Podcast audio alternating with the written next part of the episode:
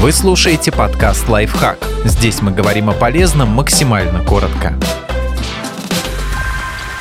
Как стереть удаленные из корзины файлы, чтобы их нельзя было восстановить? Заставьте конфиденциальные данные исчезнуть навсегда. Многие знают, что удаленные данные можно относительно просто восстановить с помощью специальных программ, даже если вы очистили корзину. Так что, когда Windows 10 предупреждает, что объекты стираются без возможности восстановления, она несколько преувеличивает. Удалить файлы окончательно помогут следующие программы.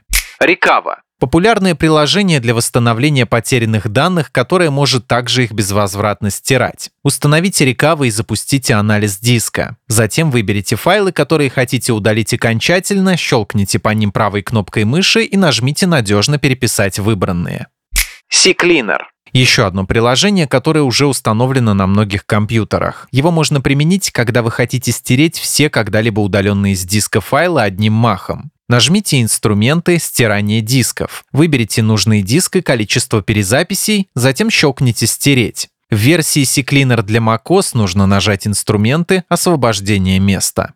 Eraser а вот это уже немного функциональные комбайна, специализированное приложение, заточенное исключительно под стирание ненужных данных. Установите его, а затем щелкните файл правой кнопкой мыши и выберите Eraser Erase.